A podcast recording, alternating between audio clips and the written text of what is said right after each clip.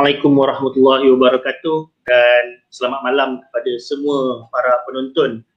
Uh, malam ni kita uh, uh, kalau kalau sebelum ni dalam 10 siri yang sebelum ni kita banyak cerita tentang uh, saya rasa agak banyak juga tentang kewangan dan keusahawanan. Hari ni kita uh, lari sikit uh, topik kita. Topik kita malam ni ialah tentang sains dan masyarakat. So basically itu ialah apa yang kita bawa dekat uh, benda biasa di bawah ke tengah. Uh, benda-benda yang orang kata uh, isu-isu ataupun perkara-perkara yang harian yang berlaku di sekeliling kita. So kita ajak uh, panel-panel uh, untuk bersama kita untuk membincangkan topik hari itulah. Dan topik hari ini adalah sains dan masyarakat.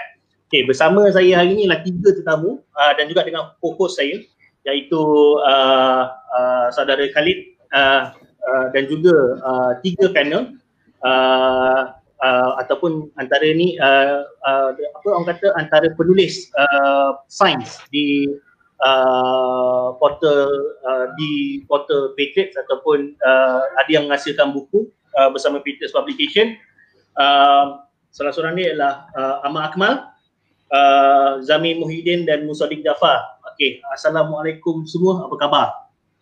Terima kasih. Terima kasih. Ya, sihat. Uh, okay, sebelum kita mula mungkin uh, ramai yang tak uh, berapa kenal. Mungkin ramai hmm. yang kenal uh, Zamir je sebab Zamir dia paling dia paling famous sekali kan. Dia banyak yes. buat video dengan aku, ML. Aku pun fanboy dengan Zamir kat sebenarnya. Ha kan? kan? Apa-apa ha. Zamir kan? Apa-apa Zamir ha. kan? Ha. Tapi kita nak kenal kan. Dua orang lagi uh, Amar, uh, the eccentric guy and also Musadik uh, kita punya antara saintis kita yang tengah dekat Taiwan ni. Ha, ni ni Musodik ni dengan live kat Taiwan ni daripada Taiwan daripada universiti kat Taiwan. So ha. mungkin uh, kita boleh mula dengan Amar. A bit about yourself Amar. Allah Akbar. Uh, saya Amar Kmal Zudi Biramli. Oh ya. Uh, saya Amar Kmal Zudi Biramli. Selalu dekat TP saya tulis pasal biologi dan bukan sekat TP sajalah uh, MS Studio juga pasal biologi kebanyakannya. Uh, saya baru graduate daripada UIA Kuantan dalam bidang bioteknologi. Tapi pengurusan pasal environment lah. Okay. Hmm. Sekarang ni tengah nak cari nak sambung master sebab tapi, tapi sebab ada covid ni kan. So tunggu pagi lah lagi. Ah, ha, tu okay. ah, simple je. Okay. Uh, Mus, mungkin boleh perkenalkan diri sikit uh, what you do and kenapa kau kat Taiwan dua benda. Oh okay. Uh, Assalamualaikum. Mak Musaji sebenarnya saya dah menulis lama. Lepas tu ramai dah follower yang follow saya. Cuma saya jarang apa tu jarang menulis sekarang ni sebab saya tengah buat PhD dekat UKM dan National Chiao Tong University dekat Taiwan dekat Sichu uh, so kita orang ada collaboration antara UKM dan CTU sebab tu saya ada kat sini. So saya, uh, saya kena ada kat Malaysia setahun, dekat sini dua tahun minimum. So sekarang ni saya dah dah habis setahun dekat Malaysia. So sekarang ni saya kena habiskan minimum dua tahun dekat Taiwan ni untuk siapkan research saya lah. Kalau oh. tak ada apa-apa, uh, sponsor saya minta saya grad tahun depan lah. InsyaAllah hmm. doakanlah ya. InsyaAllah. Okay. Uh, Zami, uh, ya, yeah. okay Zami mungkin uh, ya orang kenal siapa kau tapi mungkin hmm, belum boleh apa lagi dah ada soalan dah. Ah itulah dia. Uh, apa kata uh, uh, kalau ada soalan tu kita belum mula pun lagi ni. Terima kasih okay. kerana yang bertanya. Naim. Thanks tanya tapi jap apa soalannya. Okey, uh, Zami mungkin uh, boleh update sikit apa kau buat sekarang, apa yang terbaru dan sebagainya. Ada okay, buku uh, baru ke? Aku ma- master dulu aku buat dalam uh, fizik bahan Lepas tu PhD aku tukar ke disiplin lain, aku ambil uh, radiologi ataupun perubatan nuklear. Kiranya aku study nature of, macam mana nak cakap eh? Aku study uh, radiation tu, lepas tu hubungan dia dengan tubuh badan dengan manusia lah untuk medical treatment.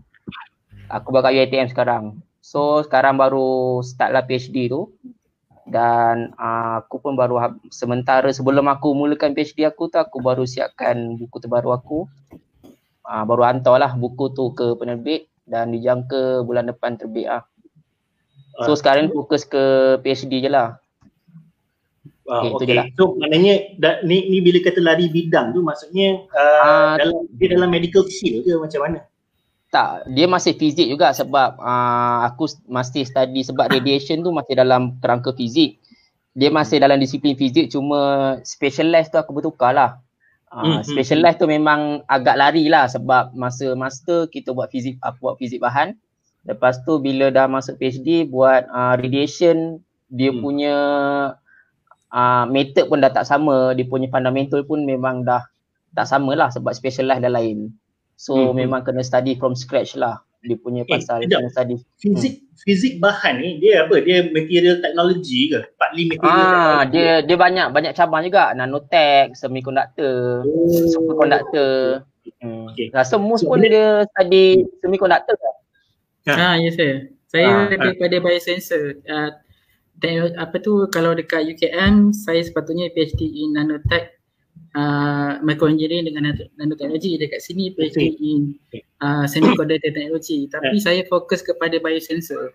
Iaitu hmm. saya guna aplikasi fizik untuk detect hmm. uh, tentang bahan biologi perubahan biologi atau macam-macam gitu je. I see.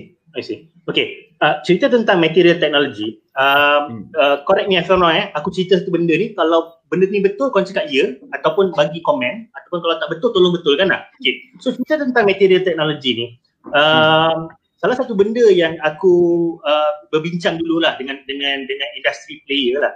Dia kata sebenarnya siapa yang control material teknologi ni basically control uh, banyak benda lah. Uh, especially on electronics. Sebab okay contoh um, aku tak ingat nama company kamera tu but if, uh, dia, dia jenama Jerman. So basically sebab dia buat kamera dia menggunakan dan material tu terlampau bagus so kamera dia tak pernah rosak. Kamera dia tak pernah rosak, orang tak ada sebab nak hantar servis, orang tak ada sebab nak beli kamera baru sebab material dia terlampau bagus. So apa yang jadi ialah company tu bankrupt. Sebab orang tak hantar servis dan orang tak membeli baru, tak tukar. Dan ada juga macam orang kata kenapa Jepun antara yang leading dalam dalam tech sekarang ialah sebab dia orang ada basic material teknologi yang bagus. So basically kamera uh, dia orang kata okay, contohlah kita ambil uh, clicker kamera. Dia every click tu kan dia punya click click click click clicker tu dia kata uh, lepas 500 click confirm patah. Maksudnya orang confirm kena tukar, orang confirm kena servis tapi uh, uh, material dia, dia kena ada ilmu material tu lah. Maksudnya material tu tak boleh lah macam campuran dia terlampau rigid uh, apa terlampau terlampau apa ni uh, rapuh sampai tak sampai 500 klik dah patah. Ataupun tak boleh lah terlampau tinggi sangat sampai beribu klik pun tak patah. So benda ni betul ke? Betul ke benda ni? Maksudnya kenyataan bahawa material teknologi ialah apa yang membuatkan uh, engkau boleh uh, cipta teknologi lain ataupun tidak. Betul tak dia punya kenyataan tu. Jawab Mus. Aku, saya. Ah, uh, ni. Kalau untuk materi yang takkan rosak tu sebenarnya dah defy law of physics lah. Okay, okay. sebab, sebab apa-apa pun bateri ke uh, apa tu uh, TV ke apa ke semua masing-masing ada jangka hayat masing-masing. Uh, jangka hayat masing-masing tu bergantung pada durability dia. Macam bateri mungkin boleh cas seribu kali ke sepuluh ribu kali ke apa kan. Uh, sebab tu uh, sebab dia orang kebanyakan company ni dia orang ada uh, hardness test, dia ada QC dia berapa lama boleh tahan, berapa lama dia boleh support, hmm. uh, berapa lama dia orang boleh. Ni bukan sekadar strategi perniagaan tapi memang macam tu, memang hmm. mustahil lah sangat kita barang yang takkan rosak ni wujud. So hmm. uh, so tapi kalau yang selalu memang ada juga orang yang memang sengaja dia tak buat terlalu terlalu macam mana terlalu tough uh, ha, sebab itu strategi ha. perniagaan dia orang jugalah sebab hmm, dia orang hmm. pun perlu everything semua tu tapi sebenarnya tak logik barang yang takkan rosak ni hmm. so kalau kan uh, hmm. macam macam Gezamir dulu buat kau, kau ada buat bateri kan aku apa? buat termoelektrik Mas, RE elektrik Ah, uh, masa dia, itu bateri dia, kan? Bateri boleh. Dia uh, energy so, profit. Ha, so biasa setiap benda ni ada jangka hayat dia. So, kalau macam kalau siapa siapa yang ada Apple ataupun kita selalu tengok battery performance tu dia daripada 100% dia akan turun turun turun. Betul. Memang benda tu memang hmm, betul. memang fizik memang takkan tak hmm. mungkin hmm. ada benda Tapi yang betul ke bateri dulu lagi tahan daripada sekarang? Uh, uh, oh sebenarnya bateri sekarang lagi tahan daripada dulu. Cuma uh, energy consumption sekarang ni lagi tinggi yeah, daripada lagi dulu. tinggi. I see. Ha, dulu kan okay, dia, uh, saintis dia pernah pernah timbulkan satu satu uh, persoalan tau. Bukan persoalan lah. Dia boleh tak kita cipta hmm. perpetual motion? Maksudnya motion hmm. yang tak akan stop untuk kita jana tenaga. Hmm. So benda tu hmm. orang pernah pernah try lah banyak banyak saintis ataupun sarjana dia pernah usulkan kalau apa nama kalau kita buat macam ni macam ni uh, mesin tu akan berputar untuk selama-lamanya. Tapi benda tu dia memang macam uh, Musa dia cakap lah dia akan define law of physics terutama dalam thermodynamics sebab setiap benda yang kita uh, buat ataupun mesin yang berfungsi ataupun apa saja dia akan melepaskan waste of energy. Tak kisah waste okay. tu maybe dalam bentuk bunyi dalam bentuk uh, heat. So benda-benda tu semua akan menyebabkan jangka hayat uh, sesuatu device tu akan uh, akan ada lah jangka hayat dia sebab benda-benda macam tu sebab ada hmm. waste sebab ada uh, benda tu semua akan turunkan dia punya efisiensi dengan prestasi lah dia memang tak akan ada benda yang boleh berfungsi tu lama-lamanya hmm. hmm. Okay. Ya sebab ada rintangan uh, apa semua kan. Uh. Uh. Yeah. Hmm. Uh. Dia ada soalan kat sini tadi uh, nak ambil tak beberapa beberapa soalan ah, boleh lah sini. Banyak sangat. Apa lagi dah soalan? Ha, itulah dia. Ah, banyak dah. ni soalan kedua ni. Okey, macam mana nak educate anak muda pasal vaksin? Saya rasa ni penting sebab dengan kemunculan kumpulan yang menolak vaksin. Yang ni I, aku rasa is uh, quite practical. Ha, siapa, macam mana kita nak educate ni? Walaupun mungkin on, not on physics, more on medical. But approach dia sebab korang biasa dah approach ni. Macam mana? The best way. Eh. Amar jawab Amar. Amar ha. Okey, Amar. Sebab okey. Ah okey. Dengar eh. Hmm. Uh, pasal vaksin ni dia pening sikit tau nak cerita. Sebab hmm. hmm. saya cakap hmm. makin kita macam teknologi naik kan. Makin banyak kita senang hmm. nak sembang benda ni kan. Makin banyak apa geng anti vaksin. Hmm. For some reason. I see. What what what why is that bila uh, lagi maju lagi ramai pula nak lawan benda tu pula. It's just um, uh, human punya natural tendencies nak fight the truth ke atau kita memang just nak be different? Tak sebab macam dulu, hmm. dulu kita punya mortality rate kita sangat sangat sangat tinggi tau. So macam hmm, contoh okay. lah, kita cerita pasal zaman medieval waktu zaman apa Black Death semua tu kan. Hmm. Uh, dekat Europe tu normal lah kalau mati umur 30. Paling tu. Okay. Ha, okay. itu normal. Tapi makin kita hmm. menginjak semua tu kan teknologi medical kita semua dah makin naik. Hmm. So dan orang zaman dulu macam bila kita cakap sebab kesihatan, dia orang terdesak. Hmm. So dia orang kalau kita macam dia bagi penawar benda ni, dia orang akan terima. Dan hmm. vaksin wujud paling-paling primitif macam kita guna dalam konteks moden lah Edward Jenner hmm. waktu zaman uh, waktu di UK walaupun sebelum tu dekat China dah guna dah dia guna kahak rasanya kahak atau hingus hmm. pada pesakit tapi kita tak panggil vaksin, kita panggil dah benda tak nama boleh lupa. Tapi dia konsep sama macam vaksin. Cumanya yang paling apa moden tu waktu dekat UK lah, waktu abad ke-17. Hmm. Uh, dan waktu tu orang tu memang semua terima lah dia kena cowpox semua pakai. Tapi bila kita teknologi kita makin naik dan saya tak langsung apa teori konspirasi pun makin naik. Dan benda ni so kalau bagi aku kan, bagi aku hmm. uh, bab bab vaksin ni, bab vaksin ni dia melibatkan kepercayaan dengan data tau. Hmm. Melibatkan dua benda ni. Okey, biasanya orang yang percaya yang tolak vaksin ni dia dia bukan dia percaya bukan sebab dia tolak vaksin bukan sebab data tapi sebab kepercayaan. Sebab uh, mungkinlah ada data-data tertentu, data-data terpencil yang uh, support dia orang punya dia orang punya belief. Tapi dia punya core utama dia kenapa dia orang tolak BSN adalah lebih kepercayaan. Kalau yang aku faham lah dalam konteks orang Malaysia. Hmm. sebab bila melibatkan vaksin ni dia akan ada kait lah sikit dengan agama sikit. Kenapa yeah. dia tolak vaksin ni? Ah yes, yes. dia orang tolak perubatan moden dia ada kait dengan agama sikit. Eh kejap kejap kejap. Dia sebab apa tau? habis yang dulu ni. Hmm. hmm. sila sila. Okay, uh, so bila melibatkan datang kepercayaan ni kita bagi aku lah memang susah sebenarnya kita nak ubah uh, orang yang memang dah percaya pada anti vaksin kepada yang percaya kepada vaksin sebab melebut benda tu data walaupun kita ada banyak data untuk support bahawa vaksin ni belum menyelamatkan manusia tapi kalau kita tengok kajian kan um, yang kita tengok kajian kita tak boleh ubah kepercayaan seseorang berdasarkan kepada data. Semakin kita asak kepercayaan diorang tu, semakin hmm. kuat kepercayaan diorang untuk jadi anti vaksin. Ha, bagi aku nak approach okay. tu memang memang agak susah dan lebih benda tu bagi aku lebih hmm. kepada didikan daripada kecil. Tengok yeah. pada parent dia macam mana. Kalau parent dia memang support vaksin, ha, anak dia kemungkinan hmm. besar boleh support vaksin lah. Kalau tak memang susah lah sikit dia menyebabkan belief. Itu tapi, pendapat aku lah. Okay. Uh, tapi uh, macam macam uh, so, uh, dia dia basically uh, kepercayaan tu yeah uh, datang juga daripada mungkin uh, apa the orang kata kalau kalau kau nak gain something kau kena lose something ni benda macam tu kan macam or, tak, orang mungkin macam that through that simple logic orang fikir macam kalau kalau kau nak ada immunity to something it must change something inside your body something like that lah mungkin mm-hmm. kan hmm. orang kata kalau cucuk vaksin ini dia get autism and then maybe macam contoh uh, kalau kau korang ingat dulu tak tahu zaman korang lah. Zaman aku dulu kalau kena BCG cucuk BCG confirm demam lah. Demam seminggu. Means that uh, uh, it does change something. It does it does it does something to your body. Benda tu kan. So aku rasa kebanyakannya bermula dengan belief ni. Uh, benda tu mungkin ah uh, Amar macam kau nak cakap something ya? And then and then uh, uh, we talk about uh, herd immunity lah apa benda kan. Aku rasa ramai juga yang tak faham benda tu. So macam aku macam, tak faham sebenarnya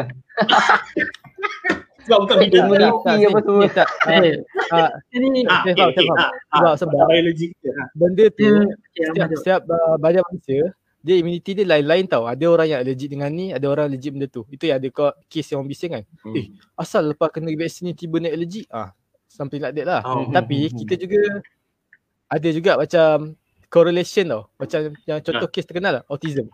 Tiba-tiba lepas cucuk okay. dia kena autism. Padahal dia boleh sebab hmm. kena penyakit lain. Tapi sebab hmm macam orang banyak bising lepas cucuk vaksin dia kena autism. Maka orang ingat oh vaksin penyebab autism. Ah hmm. itu antara hmm, hmm. masalah yang kenapa banyak kes macam tu. Banyak kes macam tu. Teori konspirasi semua kan. Banyak kes. Ah. Dan hmm. benda ni kan normal hmm. tau. Kalau jumpa doktor atau nurse kan jadi anti vaksin sebab benda ni. Normal.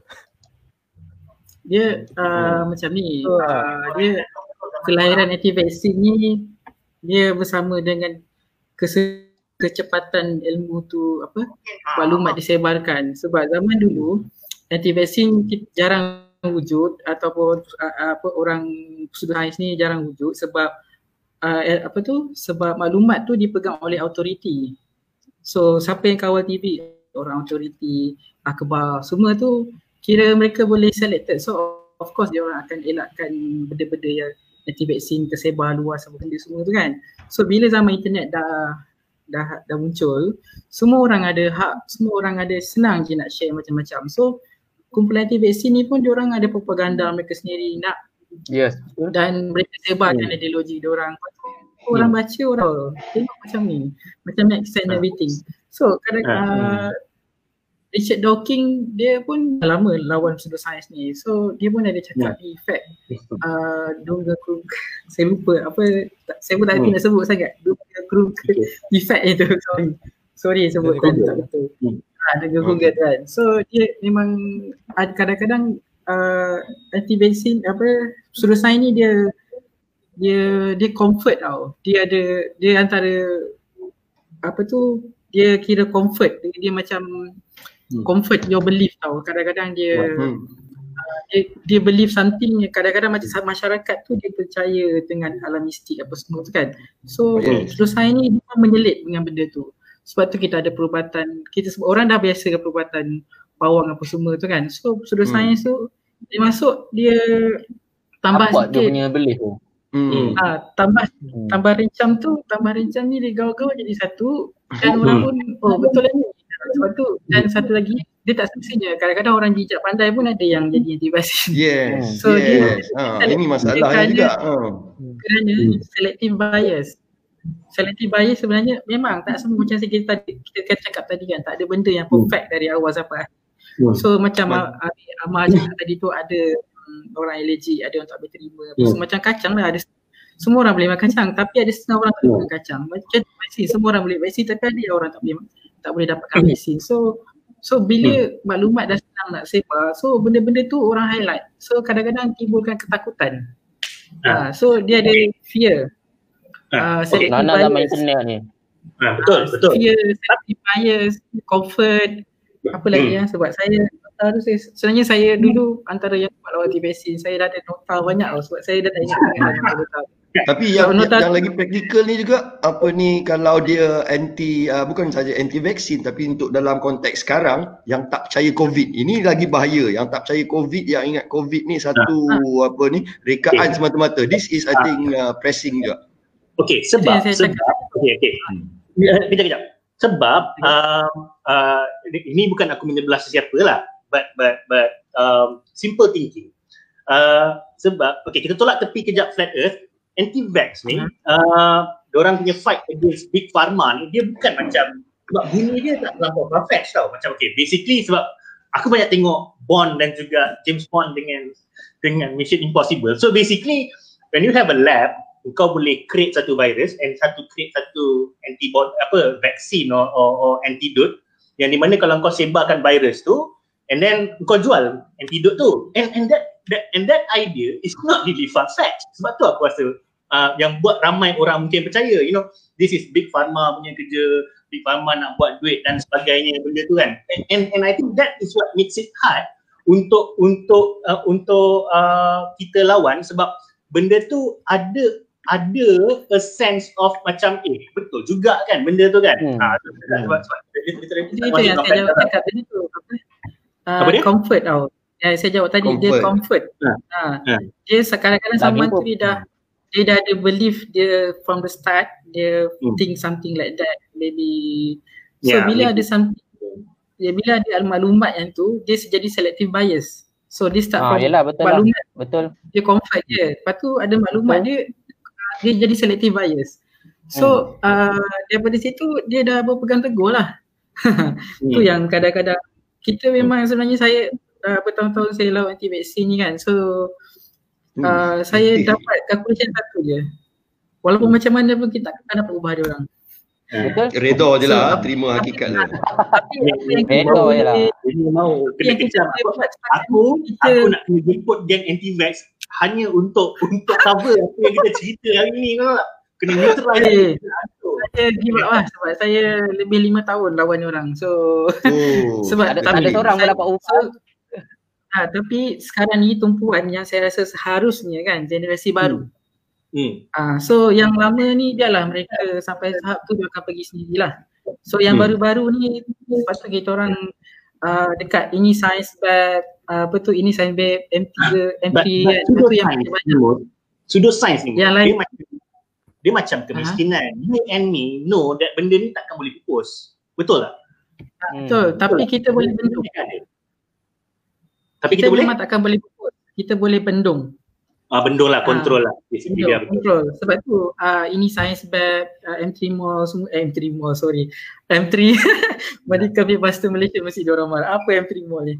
Apa, uh, itu diorang giat menulis dekat, uh, apa, dekat portal-portal tak dibayar pun. Kalau ini science bag tu kebanyakan mereka tu lecturer tau.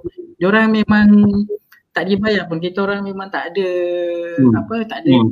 tak ada KPI ke apa tapi dia orang still hmm. sebab dia orang ada effort dia orang hmm. apa lawan sains tu hmm. uh, sebab tu dia sentiasa post dia dia so kita orang mula-mula macam-macam dulu kalau tulis macam tu je orang takkan baca sebab hmm. tu dia orang kita orang uh, find out ada gambar uh, lagi orang nak baca. Sebab tu kita orang tambah gambar. Lepas tu kita orang start dengan karikatur kita orang sendiri.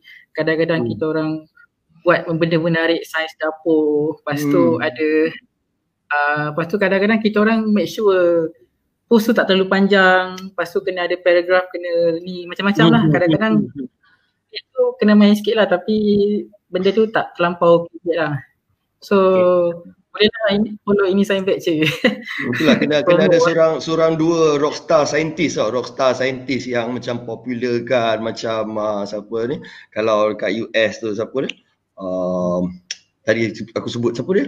Yang kat US uh, Ah, Neil deGrasse okay. Tyson. Ah, so ada macam uh, yang macam a cool man going science because you have to be cool and be the face uh, daripada Yeah. Tapi macam tu lah tadi kita sembang apa, masalah ni banyak kan itu. Dia jadi macam tu, rockstar of science. Zamir tak boleh, Zamir terlampau shikamaru sangat. Dia macam Tapi kalau Zamir tak boleh, saya percaya Zamir boleh jadi. eh, tapi Zamir, soalan soalan Nolan ni tak, tak, tak nak jawab soalan ni. Uh, multiverse ni. Uh, dalam filem Tenet ni. Aku sebab aku aku personally pun nak tahu juga betul ke, ke dia merepek je benda ni. Okay, daripada Ahmad Muziru Idham dia tanya.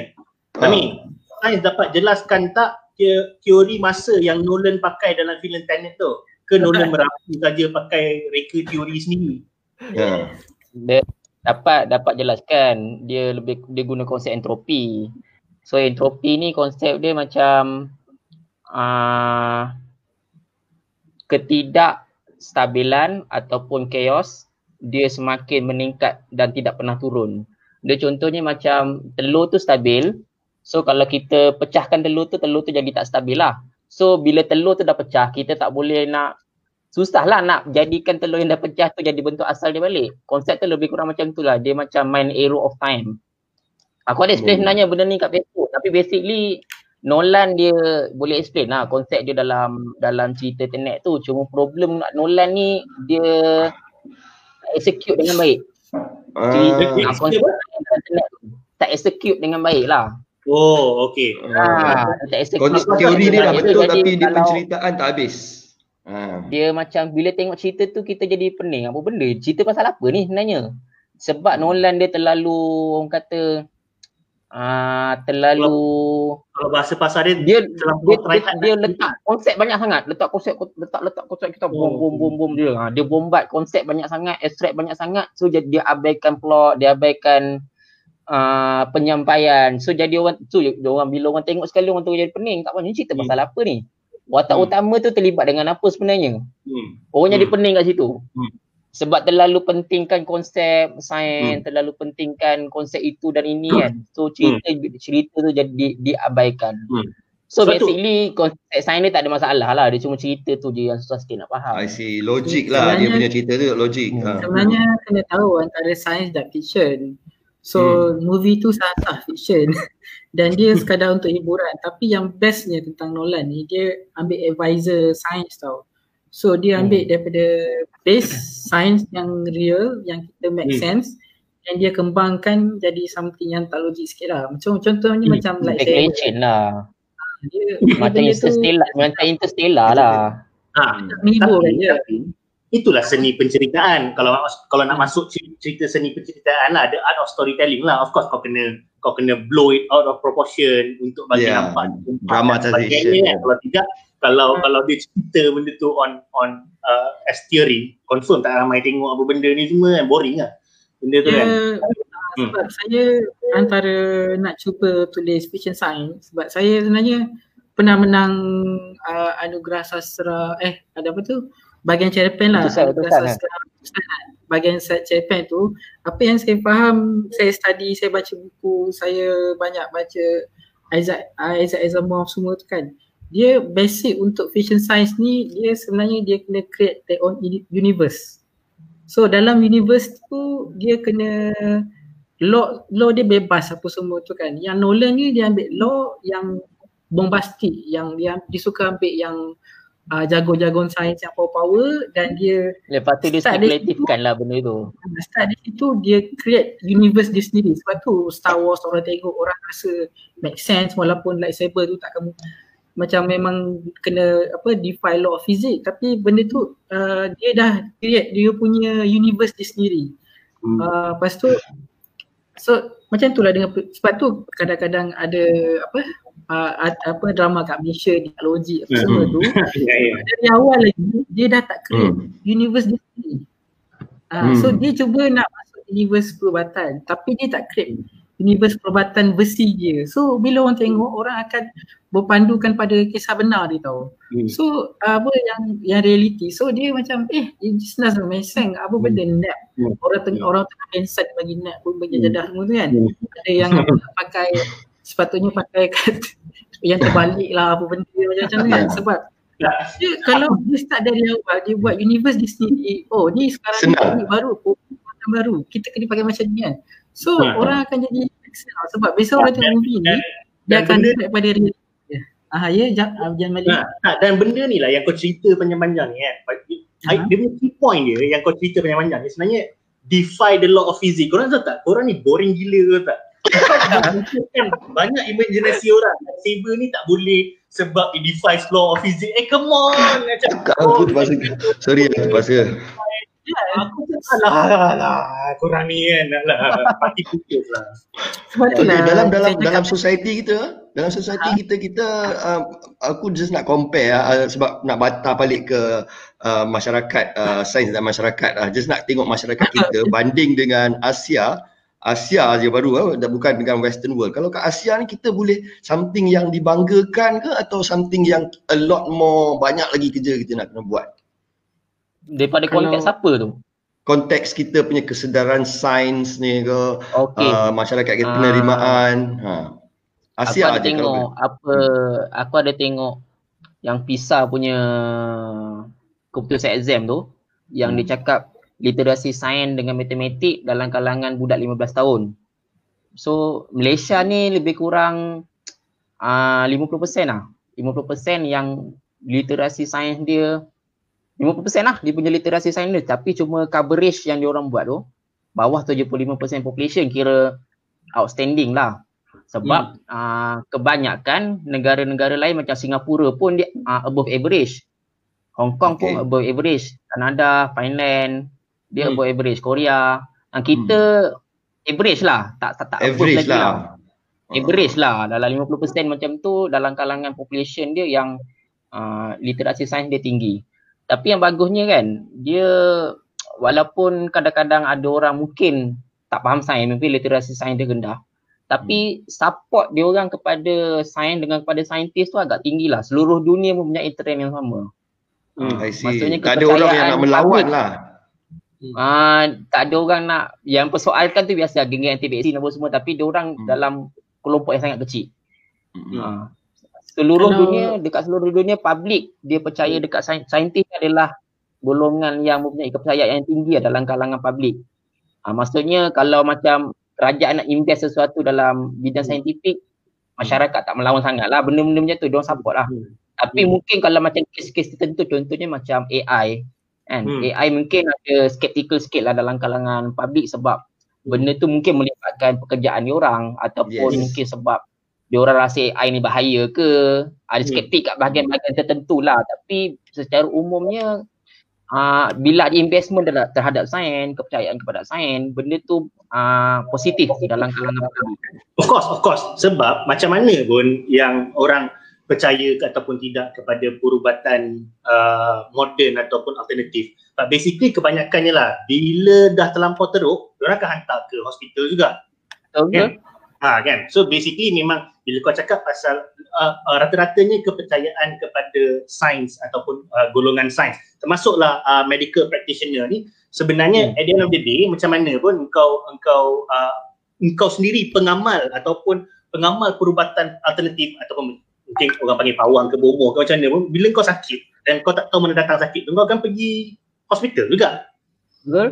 Ha, so at the end of the day benda tu lah kan bila dan juga bila kau tak dapat nak handle masalah atau apa benda semua you you go find someone who can lah And, benda tu lah and, and tak ada parents, tak ada parents yang akan eh anak aku eh anak aku nak jadi saintis. Tak boleh, tak boleh, tak boleh jadi saintis. I don't think ada parents Malaysia yang akan stop Eh, anak ada. dia orang jadi jadi. Ada. ada ada, Ada juga kot. ada tak boleh buat duit katanya. Oh ya ke? Tak boleh buat duit lah. betul tak boleh buat duit So, lah. kat tanya Eh, ni ba- bidang bagi aku ni? kan, kalau nak jadi saintis kat Malaysia ni bukan privilege lah. Bukan privilege ya.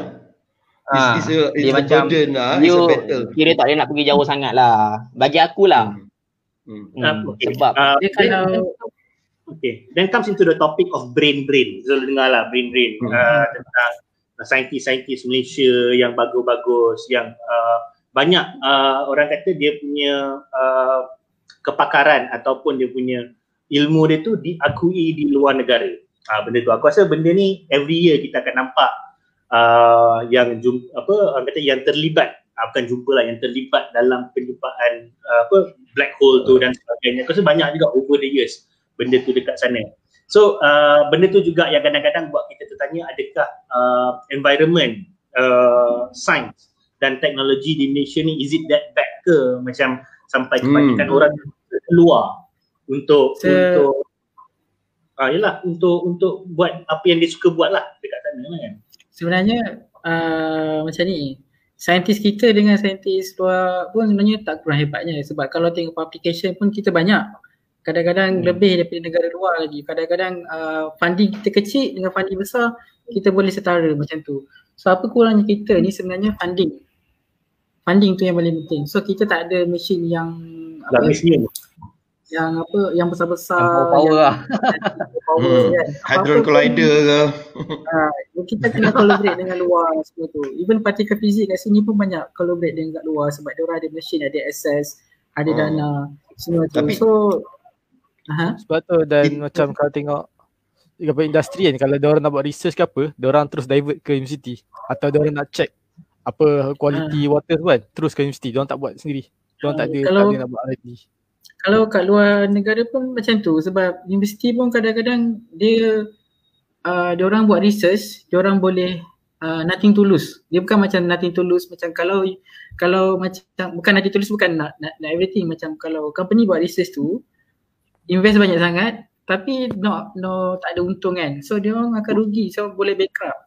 So biasanya sepatutnya industri dengan uh, university ni dia ada sepatutnya ada hubungan yang baik lah bab-bab macam ni macam in the future or something sebenarnya kalau tengok kat Taiwan ni uh, baru dua bulan lepas sebab saya punya SB kat sini kan dia uh, vice president universiti kat sini so hmm. dia dah dia dah start nak recruit more than 200 student untuk prepare uh, 6G, 6G. So kita baru 5G kan, baru nak implement. Hmm. Dia orang dah hmm. start nak recruit untuk uh, 6G. So dia orang Taiwan dia ada satu community, satu komiti kan. So dia akan invite industrial dengan academician lah. So uh, teknologi sini mana ke mana direction dia. So hmm. dia dah start latih lah student-student tu untuk 6G. Hmm. So student-student ni bila dah graduate dia akan masuk company dan dia akan teruskan uh, research tu. So tu yang menariknya kat sini sebab tu Taiwan number one in the world sekarang ni. I see. Ha, dalam data. Khalid, kita boleh ambil tak hmm. yang soalan daripada saudara Adnan Sani tu? Dia soalan dia macam lebih kurang fakta atau auta? Ha, okay, okay. Mana uh, atas lah? Uh, Adnan Sani. Adnan Sani. Adnan Sani. Sekejap. Uh, Tadi kau ada highlight dia punya ni, dia punya komen. Oh, okay, okay. Okay, okay. Ni. Okay, okay.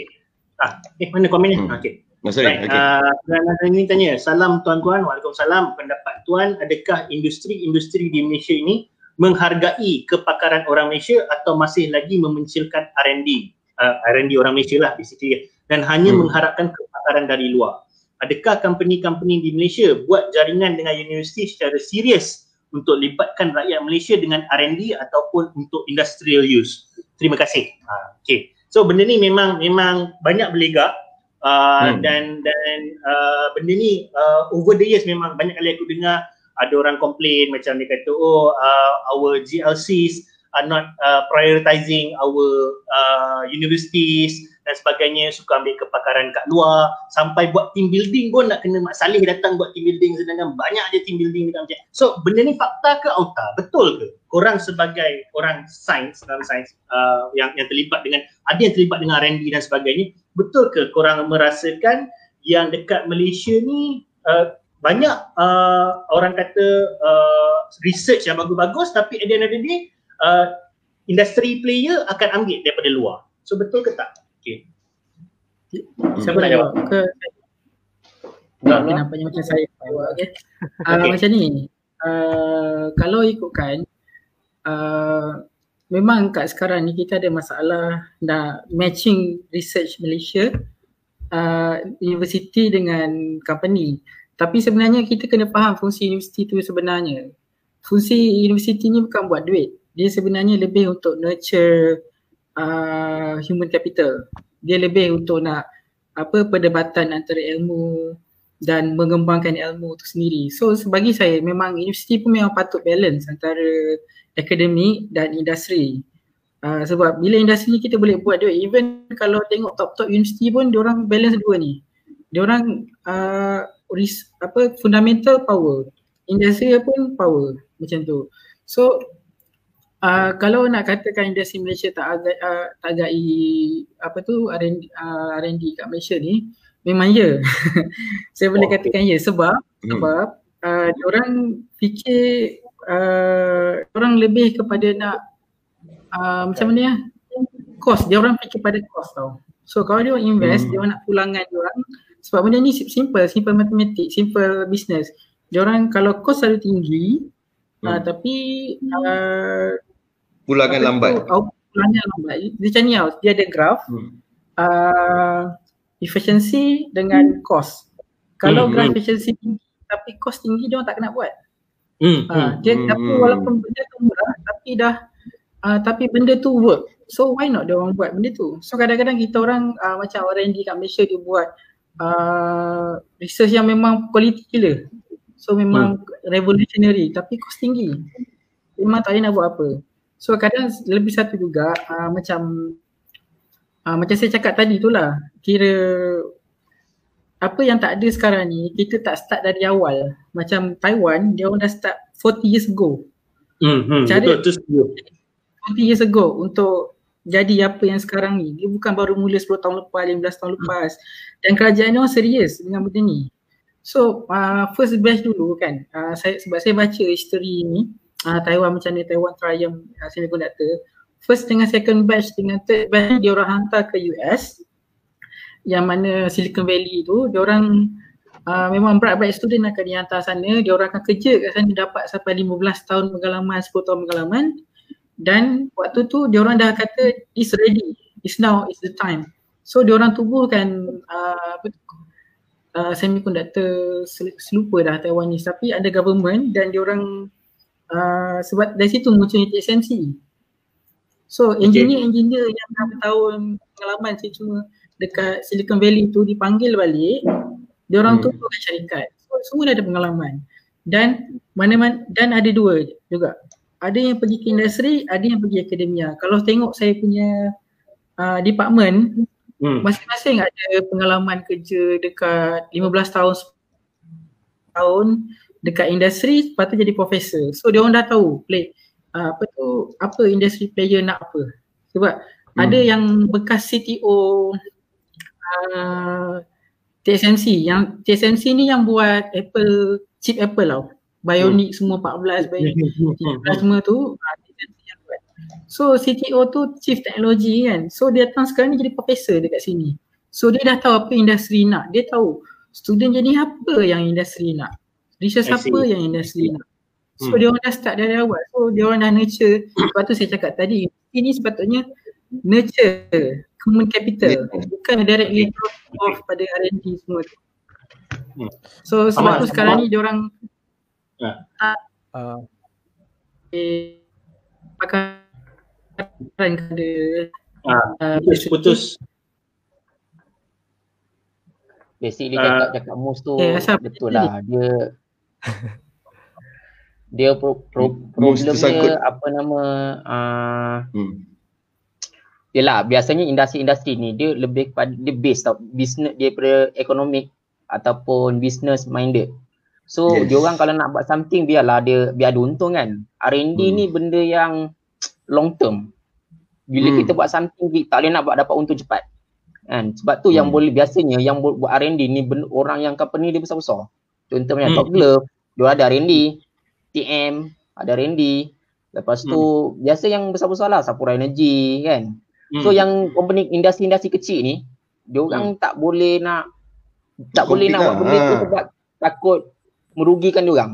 Hmm. Contoh ha, menelan kos tak, dan tak boleh memulangkan keuntungan kepada dia orang sendiri. Tadi so secara realistiknya mungkin dia orang hargai kita. Dia orang hmm. mungkin hargai R&D tapi yes. dia orang tak cost. boleh nak buat something untuk hargai benda tu. Ha, contoh contoh nah, saya. Yelah sebab dia orang sebab tu kalau sebab Malaysia ni lagi satu dia punya culture dia dia culture engineering tau. Dia bukan culture science. Oh, yes, culture ah, engineering. Culture I agree with that. So, culture engineering. So dia orang uh, industri-industri ni bila nak buat something dia nak benda yang practical, benda yang dah ada blueprint, okey dah ada siap. Dah ada siap dia, dia orang tinggal buat je benda tu. Sebab tu dia orang akan ambil uh, idea daripada luar, blueprint hmm. daripada luar. So dia orang tinggal buat tapi dia orang ubah sikit ikut cita rasa dia orang sendiri. Ah, mungkin ada adjust-adjust sikit kat sana sini sana sini keluarkan dia orang punya produk sendiri. Tu dia kita punya culture kat Malaysia. Kita punya culture culture kat Malaysia ni kurang mementingkan fundamental science. Uh, lebih mementingkan ya. engineering punya aspek lah. Sebab Hmm. tu uh, course engineering ni banyak dekat universiti kat Malaysia ni. Betul. Uh, Ha, Amal pandangan itulah dia dia punya sebab dia kenapa biasanya R&D universiti dengan industri dia selalu tak tak berapa nak matching lah kadang-kadang. See. Hmm. So, contoh lah, contoh saya cerita eh, reality R&D eh. Uh, ni cerita betul paracetamol. Nak buat paracetamol tu Ha. daripada dia buat kan sampai dia lulus tu 10 tahun. Dan Hmm. jumlah Wow. dia pakai 1 bilion. 1 bilion lah Hmm. paracetamol. Eh, Hmm. Ha. bukan 60 tahun ke start dia Dan- punya research. Nah, 60 Ada eh? Ah, ni. 60. 10 tahun tu, Ah, 10 60. tahun tu rasanya rasanya antibiotik ke apa. Itu pun kira Men- ringkas tu. Sekejap. Sekejap. Hmm, hmm. Dan benda yang lagi satu yang penting pasal R&D semua ni kan. Okay, maybe cost dengan apa masalah penerimaan institusi semua ni. Tapi ada satu lagi faktor ketiga kan, undang-undang. Ini pun Okay. sama penting. Contoh lah saya cerita. Uh, sebab okay, Hmm. maybe uh, engineering, bio, apa, apa bio, fizik semua tu. Kalau bahan tu macam Hmm. rosak, tak kira, Hmm. macam okay, boleh lupus. Tapi kalau bio, contohlah uh, GMO, genetically modified organism semua tu kan. Kalau rosak, lepas tu kita sebar benda tu, boleh kena samam juta. Hmm, Sebab tu hmm. kalau kita baik. tengok dalam bio, dalam bio farma, dia orang ada Hmm. macam undang-undang yang sangat ketat. Kalau tak boleh kalau nak tanam kan, tanam ke tempat ni, jangan hantar ke tempat ni. Sebab kalau hantar tempat Hmm. lain kan, contoh Hmm. saya buat uh, uh, saya buat Oh, bio industri, bio industri ketat sikit lah nak Hmm. buat. ah, yes. Yalah, kilang haram relax je buang dalam sungai. Bukan sebab tak bahaya kan. Kurang Ah, bahaya so- kot. Hmm, sebab tu saya cakap Yeah. macam dia ada undang-undang dia ketat. Contoh macam Ah. saya cakap balik, Hmm. saya modified apa beras kan, padi boleh tanam ke padang pasir. Okey lah, bunyi macam bagus kan. Tapi entah-entah uh, pa, pa- apa padi tu dia boleh out compete segala jenis tumbuhan kat bumi. So memang akan Hmm. rosakkan ekosistem terus. Macam dekat USA kan dia orang bunuh semua serigala kan. Habis rosak Hmm. ekosistem. Tak ada orang nak makan rusa. Ha, macam tu lah. So Hmm, antara selain daripada cost kan, kita juga Yeah. kena fikir pasal apa perundangan. Tapi contoh, undang-undang ni juga boleh dilonggarkan. Contoh macam COVID kan. Takkan kita nak bagi ketat, memang tunggu orang mati juta je lah. So diorang nak tak nak terpaksa longgarkan. Okay. Kan diorang kasih human trial semua dan sebagainya. Komen Ilham ni menarik. Boleh kita highlight tak komen Ilham? Okay, yes. Bukan- Lepas. yes. Okay. Ha ni. Sat, okay, Ilham kata satu lagi benda yang semua orang kena akui adalah Malaysia ni kita suka ride the wave. Yes. uh, follow the trend. Dulu masa zaman biotech tengah meletup, kita keluarkan dana banyak untuk biotech tapi tak ada plan Hmm. jangka masa panjang. At the end of the day jadi gajah putih. Sekarang zaman IR 4.0 macam tu juga. Kita semua nak go into that direction. Tapi plan kita apa? Benda ni aku Tapi- rasa uh, boleh nampak semenjak uh, sorry to say lah uh, I, don't, I, I don't know about you guys tapi ni pandangan aku sendiri lah. Semenjak Cyberjaya we tried to you know chase and then uh, tapi uh, without proper planning, without Yes. proper follow-up dan sebagainya dia jadi gajah putih. Tak tak tak achieve apa yang kita nak. Samalah dengan biotech ni dan sebagainya. That's how I feel lah. Mungkin ada orang lain uh, dia kata oh saya berbeza pendapat. Uh, mungkin lah kan. Tapi but that's how I feel lah. Benda ni Biotech. uh, biotech Malaysia punya biotech Malaysia dulu kita fail uh, sebab support dia. Kebanyakan Sebab duit tu lebih Sebab apa? kepada management. Sangkut. Sangka. Mus kau punya Bas- Dana untuk R&D sikit. Hello? ah kau punya Ah, okay. line putus-putus Hmm, line Taiwan, Taiwan punya line lokal sikit. Alamak, macam mana Taiwan ni? Aduh. Kan, saya tengok. Ah, okay, okay. Musyarik dia cakap ah, bagi peluang. Tak, saya, saya tengok orang lain pun hilang juga ni. Okay, seratus lebih 300 yes, Okay, uh, sambung tadi. Uh, kalau ikut report dia, kebanyakan dana yang pergi ni bukan dana lebih kepada management, bukan pada R&D. Yang sepatutnya dana tu pergi pada R&D tau. So company, ada setengah company ni dia macam more than 60-70% bayar gaji pengurusan dan R&D sampai saintis nak minta duit, nak uh, tak ada duit nak buat research. Sebab tu antara uh, lingkup, wow. Uh, itu yang jadikan so tak ada research, tak ada apa tak ada ground breaking uh, apa tu apa ground breaking punya penemuan tu yang jadi tak boleh pergi ke mana-mana. Hmm. Hmm. Itulah hmm. macam macam aku cakap tadi lah, orang ni kalau bila contoh macam biotech dengan IR 4.0 ni kan. Ha. Contoh kalau kita invest ke arah tu, nanti industri-industri ni akan guna duit tu untuk adakan terus produk tu. Ah, ha, maksudnya dia orang tak ada plan elok kan, tak ada plan dia macam mana nak duit dia. Dia ni kekal jangka masa panjang, tak invest untuk R&D. Semak IR tapi dalam R&D kita tak tak ada tak banyak investment ke arah R&D tu. Kita banyak siapkan produk tu, kita implement, lepas tu kita tak tahu jadi kita jadi benda tu. Hmm. Ha. hmm. Itulah problemnya biasanya. Yeah. Tapi kalau kalau ikutkan industri kat Malaysia ni ada je R&D uh, tapi tak banyak company yang buat. Dan diorang hmm. pun sebenarnya diorang uh, macam mana nak cakap eh sebab ada setengah sebab ni sebab uh, lecturer kat sini dia, dia bekas uh, manager kat TSMC yang yang buat chip Apple tu dia kata dia pernah pergi dekat Malaysia dan dia pernah tolong Malaysia punya Malaysia punya engineering inovasi dia tak buat pemahaman baru tapi hmm. uh, establish science uh, teknologi hmm. dah hmm. ada dia orang innovate jadi uh, apa tu produk baru. Ha, hmm. dia dia tak buat apa tu research dia buat innovation aja.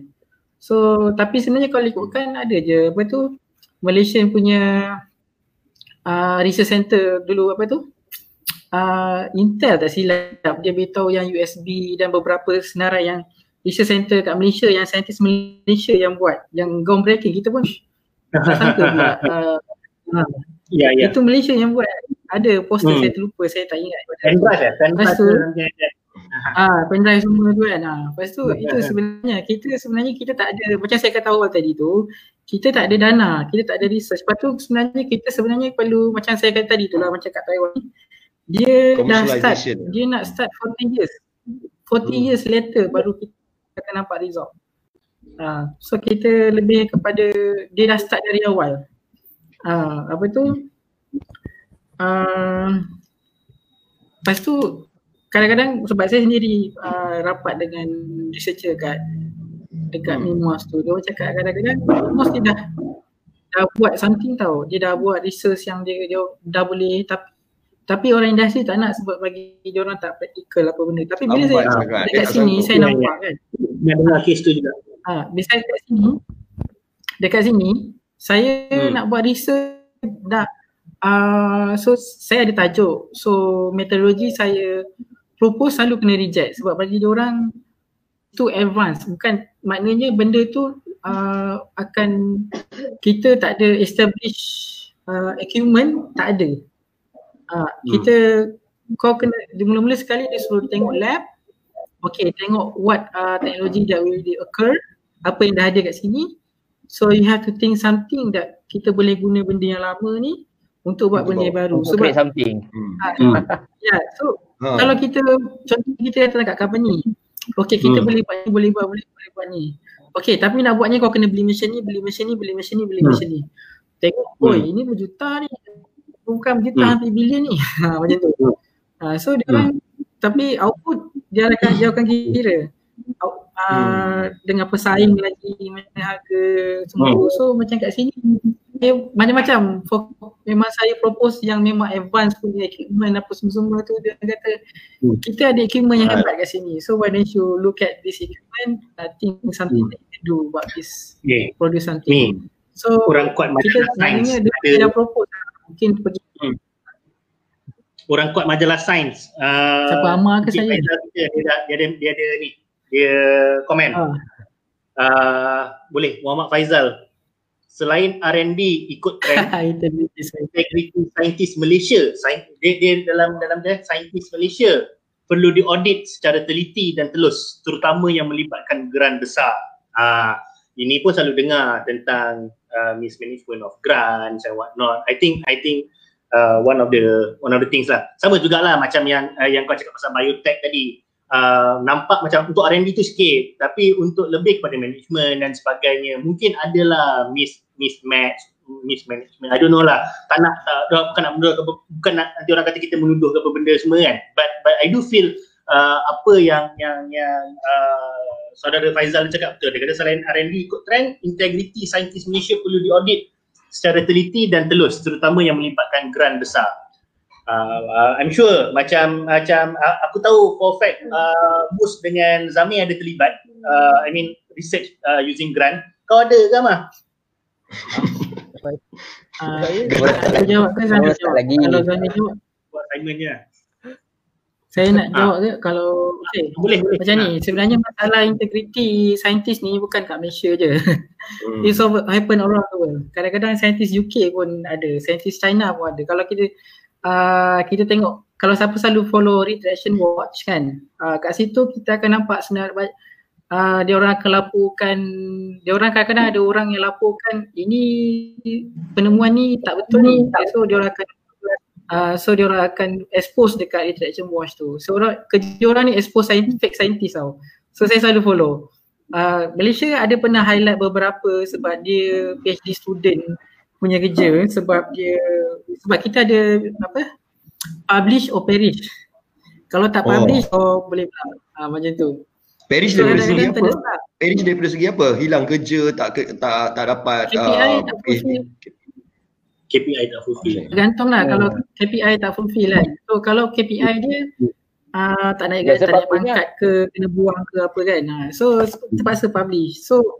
Benda tu terdesak bukan kat Malaysia je. China pun ada, UK pun ada, US pun ada kadang-kadang expose tau. So kalau uh, memang mana-mana pun berlaku. Kau, so memang patut ada integrity memang perlu Hmm. diaudit. Kadang-kadang ada uh, apa tu memang ada pembelian yang meragukan ke apa ke Hmm, itu hmm, sebenarnya hmm, happen all around the world. So Malaysia pun tak terkecuali. Memang ada benda tu berlaku. So Hmm. tapi tapi saya kat Malaysia ni juga ramai juga yang ambil macam uh, saintis luar. Saya percaya sebab saya berjumpa macam-macam orang yang memang integrate integrity. Benda ni tak boleh ni ha, macam tu. Benda ni tak Hmm. boleh ha. Kita kena follow the law. Yang terlalu rigid pun ada. Walaupun orang lain buat dia tak dia kata eh tak boleh kita tak boleh follow orang ha. macam tu. Ada juga. Macam tu. Hmm, hmm, hmm. Hmm, betul betul. Zat. Zat- Tak adalah kita Okay. kadang-kadang kita integrity, kita nak buat something kan. Kita dapat geran kita nak make something. Tapi kadang-kadang geran yang kita dapat tu dia ada KPI, KPI dia. Hmm. Ada KPI, Ya, KPI dia. Kadang-kadang KPI ni menghalang kita untuk uh, buat sesuatu yang kita secara murninya nak buat. Kan? Contohnya macam uh, yelah setahun nak kena publish tu, setahun setahun Hmm. kena publish lima paper contohnya. Hmm, So hmm. nanti fokus kita dekat dia jadi bila banyak sangat kita terlalu follow KPI tu kita terlalu Hmm. kita terperangkap tau. Kita punya apa ni uh, tindakan kita pergerakan kita terperangkap kat KPI tu. Nanti bila kalau kita follow KPI tu nak dapat geran lagi susah. Hmm. Betul lah. For future juga kena maintain lah, kena pandai main juga Yelah, lah. itulah ni, dia. ah. Bukan Ah. just be, be brilliant uh, on uh, research and uh, things science saja but commercialization, nak main politik sini sana, nak kena get Hmm. studies lagi semua. Oh, kecoh juga. Banyak cerita lah. Hmm. Zami. Okay, uh, Ni saya ada nak cerita pasal uh, okay, saya nak cerita pasal Enrico Fermi tau. Dia Oh, uh, uh, okay. antara yang revolutionize uh, science fizik dekat Itali. Eh, okay. Okay. Itali. So sebenarnya ada tiga elemen yang saya perasan eh, saya yang dia buat. First, propaganda. So propaganda oh. sebab tu dia buat buku buku sains dalam bahasa Itali sendiri. Kedua, uh, peluang. So dia rapat dengan seorang profesor ni. Profesor ni rapat dengan uh, apa tu? Dengan ahli politik. So dia main politik kat situ tau. Ketiga sekali dana. So bila dia dah rapat dengan politik, dia boleh senang minta duit untuk hmm. laksanakan dia punya propaganda. Tu propaganda semestinya benda yang jahat. Benda, so dia Hmm. benda yang baik. Dan dia kebetulan dia dapat Nobel Prize uh, sebab tu dia lagi senang nak accelerate dia punya propaganda untuk dan akhirnya dia berjaya dan dia berjaya revolusikan pendidikan fizik uh, uh, fundamental fizik dekat Itali tu. So saya rasa kita, ada Adam Daniel ya. Uh, dia nak Ah. highlight ke? Si ada. tadi yang yang yang kau cakap tu sebenarnya uh, uh, Zami kena buat tu lah. Kau kena himpit ahli politik Zami. Barulah dapat geran besar. Ah. Ah. Tu tak integriti tu. Tahu. Okay, Eh, tak okay. berintegriti Jangan- tu. Nanti, Ah, orang Ada cakap makan keliling. Ada soalan daripada Adam Daniel. Adam Daniel. Yes, kau kena jawab soalan ni Zamir. Kalau tidak kita akan kehilangan seorang saintis kat Malaysia. Ha. Oh. Okay, sebab Adnan Daniel ni, dia adalah, aku, aku kenal lah. Uh, aku rasa umur dalam 12 tahun, 12 ke 11 tahun. Dia peminat engkau sebenarnya Zami. Yes. Dan dia ada channel YouTube dia sendiri, cerita tentang sains. Basically hmm. lah. Oh. Okay. Dia pun tadi tanya. Dia kata, Lima kali dia tanya. Abang Zami, tolong Hmm. ceritakan, terangkan kepada dia tentang konsep multiverse. Teori multiverse. Tolong Zami. Okay, asal usul multiverse ni berasal daripada eksperimen double split eksperimen, double slit eksperimen. Okay, boleh tengok kat YouTube lah apa double slit eksperimen tu macam mana. Okay, dalam double slit eksperimen ni, kalau kita uh, pancarkan cahaya, nanti dia akan hasilkan gelombang tau sebab cahaya bila lalu gelombang, eh lalu slit tu dia akan hasilkan gelombang. Interference, faham tak? Macam kita baling batu dia akan hasilkan gelombang kan? Hmm. Kalau kita simbah air dekat kawasan celah, dia akan hasilkan gelombang. Betul tak? Cahaya pun sama tau buat benda tu. Tapi itu cahaya. Itu dah gelombang. Tapi orang uh, saintis pernah buat guna elektron. Elektron kan dalam bentuk zarah. Betul tak? So sekarang ni dia ada dua dua celah. So bila elektron ditembak, single elektron ditembak, benda yang sama berlaku apa yang cahaya buat. Maksudnya zarah tu bertukar jadi bentuk gelombang. Okay. So idea multiverse ni muncul uh, sebab interpretation kejadian tu. Apa sebenarnya yang berlaku apabila elektron dia sampai dekat uh, slit tu. Uh, double slit tu. Apa yang berlaku? Adakah elektron tu berpecah jadi dua ataupun uh, elektron tu dibawa oleh gelombang ataupun uh, dia bertukar jadi gelombang ke? So benda tu ada interpretation. Apa sebenarnya yang berlaku pada elektron tu? So salah seorang saintis nama dia Hugh Everett dia tafsirkan uh, elektron akan lalu satu pintu kan tapi dia akan lalu salah satu pintu. Tapi walaupun dia lalu salah satu pintu dia punya interference tu tak berlaku juga. Cumanya bila dia salah dia lalu salah satu pintu pintu kedua dia tak lalu lah kan? Bila pintu kedua dia tak lalu uh, Hugh Everett kata maksudnya dunia selari tu lahir. Dunia selari lahir berdasarkan pilihan elektron tu sendiri. Faham tak? Okey contohlah aku bagi contoh mudah. Uh, hari ni aku pakai baju warna merah kan? Aku boleh je aku ada pilihan pakai baju lain tapi aku tak pakai tapi pilihan tu menyebabkan lahirnya dunia baru Okay. Okey, lahirnya dunia baru yang yang aku pakai baju lain ataupun sekarang ni aku tengah uh, live video ni mungkin ada kat dunia baru yang aku tak live video ni, mungkin aku tengah tidur. Okey, Hmm, mungkin hmm. aku tengah buat kerja lain. So setiap pilihan yang kita buat tu ataupun setiap uh, kemungkinan kewujudan kita tu akan melahirkan dunia-dunia baru. Aku Hmm. sebenarnya tak berapa suka sebenarnya idea multiverse ni. So aku sebab Dia- dia- rasa macam dia- hmm. Cyberpunk ni antara macam macam alternate alternate universe uh, multiverse juga ke? Ah lebih kurang lah, lebih kurang lah. eh, Alternate universe, dia- multiverse, lebih kurang lah. Dia Dia- basically multiverse ni dia versi kita tapi dia punya culture dia tak sama.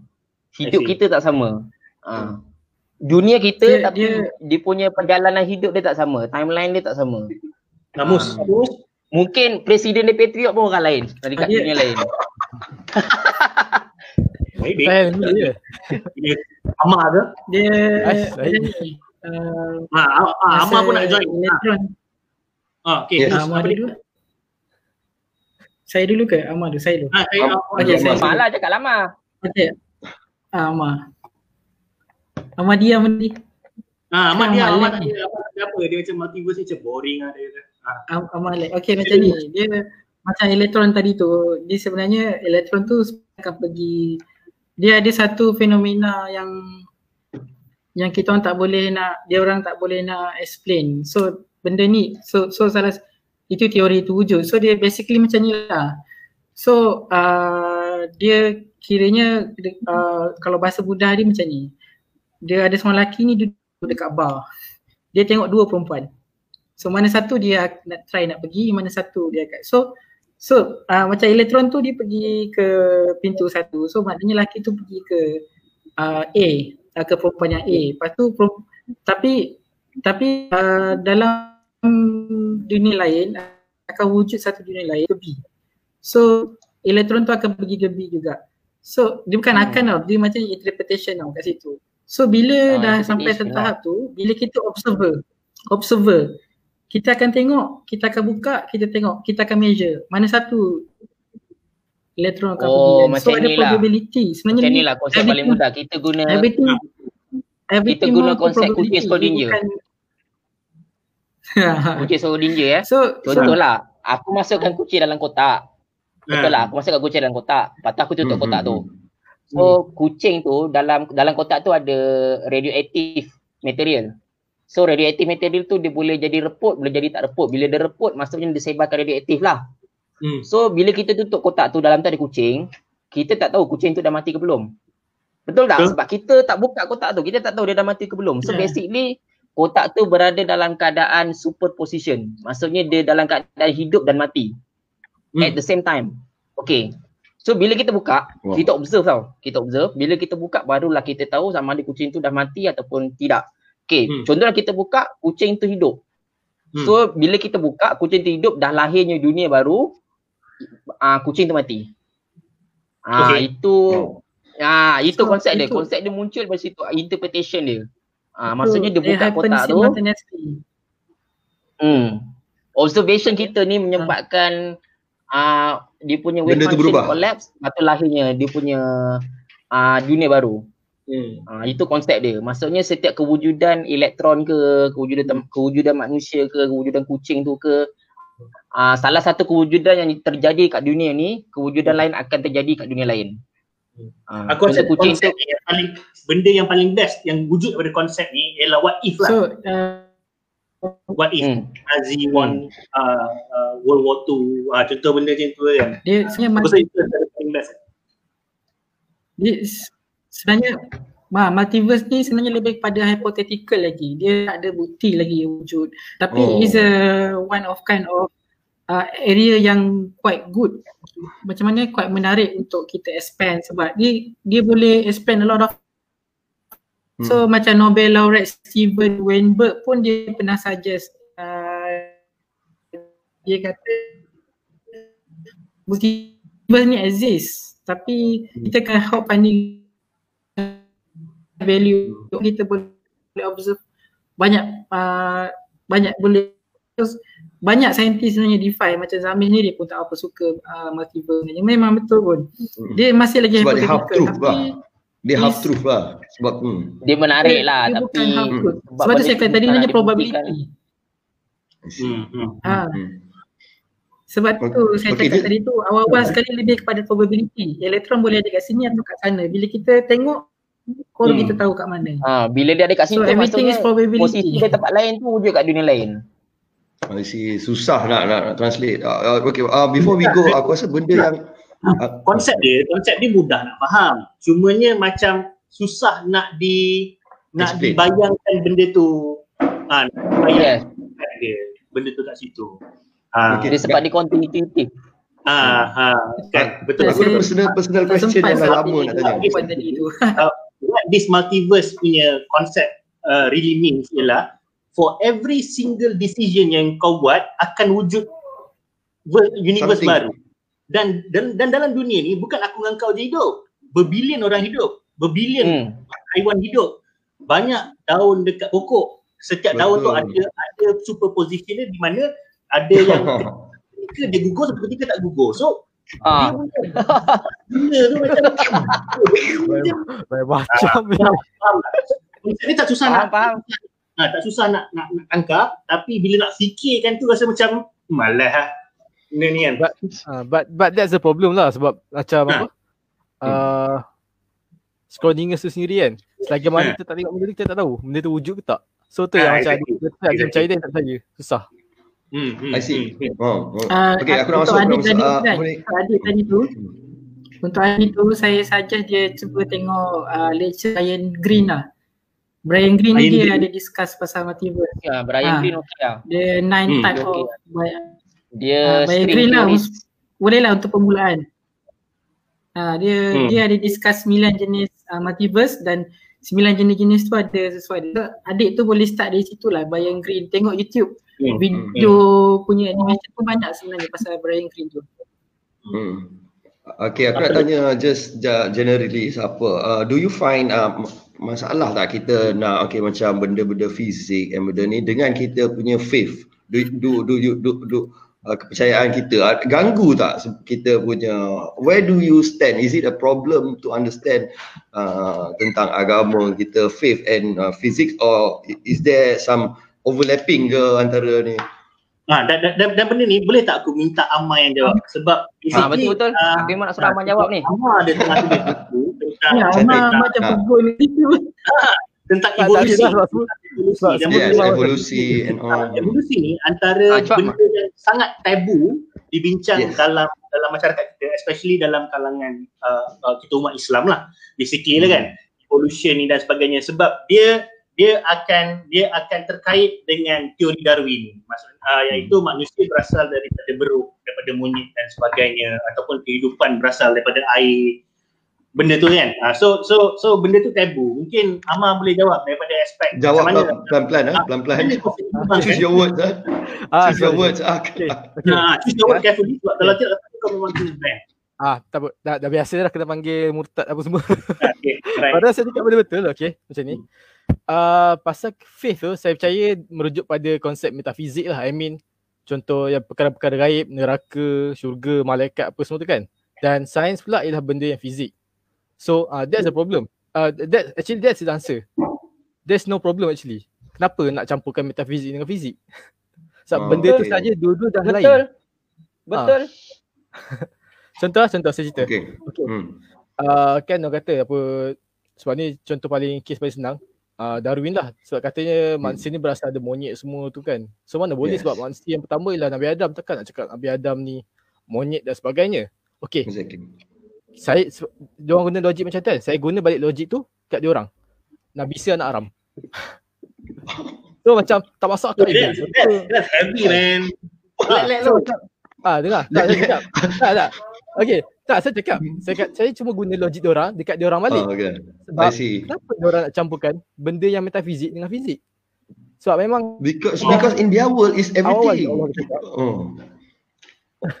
so macam dah, uh, dah cakap awal oh. Allah cakap awal yang proses kejadian Nabi Adam tu ialah mukjizat. Mana benda metafizik memang bukan untuk difahami minda kita. Memang bukan untuk difahami oleh sains pun. Uh. Jadi kalau kita guna konsep Nabi Isa yang lahir tiba-tiba macam tu kan, yang hmm. uh, memang kelahiran dia mukjizat kalau saya campurkan daripada sains maka Nabi Isa lah anak Aram so mengarut kan sebab saya cakap kenapa kita okay. campur benda yang metafizik dengan fizik benda tu saya boleh kita boleh gerak selari tak ada masalah pun tapi sebab kita kan? campurkan benda yes. ni akan wujudkan lagi banyak fitnah daripada yang sepatutnya Okay. Hmm. That's good, right? Very good answer. Hmm. Uh, uh, uh, uh, dia, dia, saya dia agak tambah kalau, kalau uh, orang nampak gaya penerangan kau macam tu kan dia agak hmm. keras lah orang tak nak dengar yang ha. lain tu orang orang dah gaduh dengan kau dekat saya, saya nak tambah sikit ah uh, bagi sedik yang ada point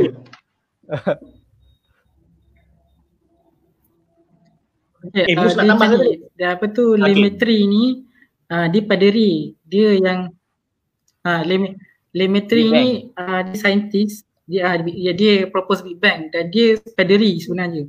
Dia pernah cakap macam ni tau. Uh, siapa yang dia sebenarnya dia kata sains dengan tu dengan sains dengan agama ni dia selari dia tak overlap dan dia dia sepatutnya complement each other so hmm, siapa hmm. yang cuba nak kaitkan agama dengan sains ni dia tak hmm. faham kenapa kitab tu diturunkan dia kata hmm. tujuan kitab diturunkan semacamnya so, kita oh Big Bang oh Big Bang dah lama dah dalam kitab macam hmm. gitu contohnya so dia, dia kata orang yang cuba nak buat macam hmm. tu sebenarnya dia tak faham apa tujuan kitab tu diturunkan. Hmm. Hmm. hmm. So lepas tu orang yang sains dia sekaji sebab defy agama ke apa sih dia sebenarnya tak faham kenapa tujuan sains tu dia wujudkan. So kenapa apa fundak dia tak faham uh, apa tu uh, falsafah dia kata hafiah hmm. sains tu. So hmm. so dia kata siapa yang cuba overlap, siapa nak cuba defy each other semua tu sebenarnya hmm. dia tak faham apa tu sebenarnya agama dan tak faham apa sebenarnya tu sains sendiri. So hmm. benda tu sepatutnya hmm. uh, selari kan coexist each other macam itu. Hmm. hmm. Dan, uh, dan, dan, dan, dan, dan kadang-kadang uh, macam macam apa konsep Amma bagi tahu tu aku suka sebab uh, konsep ialah kenapa nak gabungkan between fizik dengan metafizik? Macam macam kita dah percaya benda tu mukjizat mukjizat lah apa benda dan sebagainya. Dan dan dan benda ni faith uh, basically lah. Uh, aku nak kongsi satu cerita aku baca tapi tapi aku bagi tahu awal eh cerita ni uh, aku tak tahu betul terjadi ke tak orang tu tulis betul ke tak tapi pelajaran dia ada. Okay, cerita dia tentang uh, katanya tentang uh, seorang wali Allah berjumpa dengan Ibn Sina.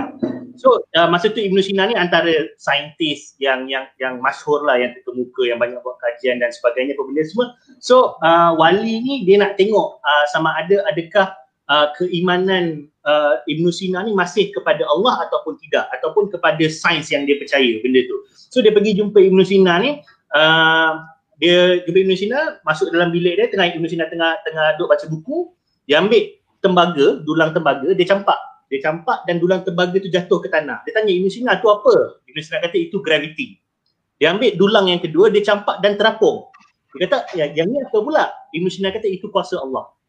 So basically basically uh, aku macam aku cakap lagi sekali uh, aku tak pasti cerita ni betul ke tak tapi aku suka pelajaran dia. Pelajaran dia adalah macam mana macam mana kau pandai apa benda semua uh, akan ada benda yang mungkin kau unexplained ataupun kau kena yakin bahawa Allah tu lebih berkuasa yang yang yes. boleh buat kun apa saja benda daripada tak ada kepada ada so so uh, dan juga benda tu uh, echo ataupun resonate dengan uh, kita pernah dengar kan orang kata selalunya orang yang makin berilmu dia lagi senang cakap dia tak tahu. Maksudnya uh, there are some things that is unexplained. Kau cuba kau cuba explain juga benda tu macam mana. Eh, unexplained. So basically aku rasa that, that part mungkin kita boleh ambil sebagai mungkin pedoman kita jugalah dalam dalam saya belum kan. Ada there are some things yang memang yang memang macam macam contoh uh, Amal kata tadi tentang kelahiran Nabi Isa yang tidak berbapa uh, ke, apa uh, apa uh, kejadian Nabi Adam dan sebagainya unexplained uh, apa orang kata uh, tidak secara azali macam mana kita manusia terjadi uh, benda tu kat situ kan maybe kat situ lah tapi dia very benda ni dah masuk teologi jugalah basically kan aku rasa lah. yes lah. uh, dia bergerak sikit okay, okay banyak tapi sebenarnya kita dah lebih kita selalu overshoot kita punya rancangan ni. Satu sejam lah. Dah ni dah sejam 15 13 minit dah. Ya, sains kan. Kita kita saintis kan. Ya. Banyak. So um, kepada yang banyak topik uh, best-best ni masalah ni hujung ni. Hmm. Ah, tak, kan? tak, kita uh, mungkin kita, kita boleh repeat tak dengan, dengan some, some more focus uh, dan kita dah prepare katalah tu, contohnya on macam katalah hari ni kita ambil macam apa faith and uh, science ni kita ambil uh, next time kita ambil kita dah uh, ada satu yang generic hari ni very generic tapi maybe next time yang little bit more focus and kita boleh kopik dalam sebab satu jam rasa sekejap je sayang betul betul hmm. okay. okay. Uh, uh, kita akan jemput uh, mungkin lagi sekali insyaallah uh, hmm. untuk bincang tentang ya apa orang kata topik-topik lain Hmm. Uh, tapi kita dah sampai ke penghujung rancangan, dah ter-overshoot pun uh, uh, masa. Terima kasih uh, kepada you. semua yang menonton. Thank you. Kepada uh, Adam Daniel tadi sebab tak hmm. tak apa dia tak putus-putus untuk bertanya yes, memang banyak lima kali aku dah kata uh, tadi dan juga dekat Naim uh. Kalantani dia memang daripada awal tadi dia bombat je kita punya komen yang apa ni semua dia siap kata kat kaum dia kata pakai kata je kaji 6G padahal line teruk dia kata Hmm. Eh, so anyway, korang So anyway, terima kasih semua orang agak alih juga. Terima kasih semua orang uh, Yes, untuk, thank you so uh, much. Stay dengan kita orang sejam 17 minit. Terima kasih banyak. Uh, hmm. Banyak soalan ada yang terlepas, saya minta maaf dan sebagainya. Uh, kepada Amma, Zami dan Musodik, terima kasih kerana sudi melapangkan masa berkongsi hmm. dengan kita orang uh, apa pandangan dan, dan dan ilmu dan sebagainya. Uh, hmm. Kalau ada masa reply uh, soalan-soalan dekat Facebook ni ada orang tanya kalau ada masa lah. Ha, ha. ha. ha kalau sudi-sudi lah nak masuk dalam tengok balik korang ini ada yang bertanya soalan tu mungkin boleh jawab, boleh reply kat orang. Uh, tapi ap- apapun uh, yang baik itu datang daripada Allah, ada yang terkurang, yang terkasar bahasa, yang terguris hati datang daripada kami sendiri. Uh, saya minta maaf daripada pihak uh, penerbit daripada My Uh, Okay, Assalamualaikum warahmatullahi wabarakatuh. Selamat malam semua. Terima kasih. Baik. Salam.